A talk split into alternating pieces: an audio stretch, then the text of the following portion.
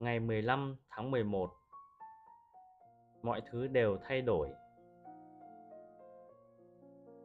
Hãy thường xuyên suy ngẫm về sự tồn tại ngắn ngủi của vạn vật. Những thứ đều sẽ bị cuốn bay đi vào một lúc nào đó.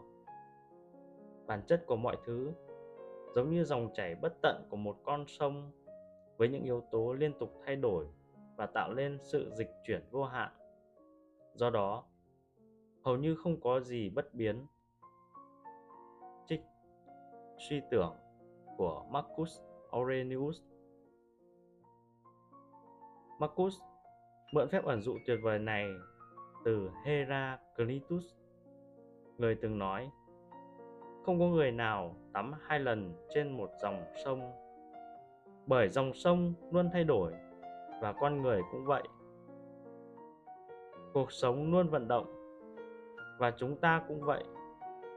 Rơi vào cảm giác muộn phiền là khi ta đưa ra giả định sai lầm, cho rằng những thứ tồi tệ sẽ tồn tại mãi mãi. Chỉ trích bản thân hay đổ lỗi cho người khác đều là cố công vô ích. Cảm thấy phẫn nộ trước những thay đổi cũng là một giả định sai lầm, khi cho rằng bản thân mình có quyền lựa chọn thay đổi hay là không mọi thứ đều thay đổi. Hãy đón nhận điều đó. Xuôi mình theo nó.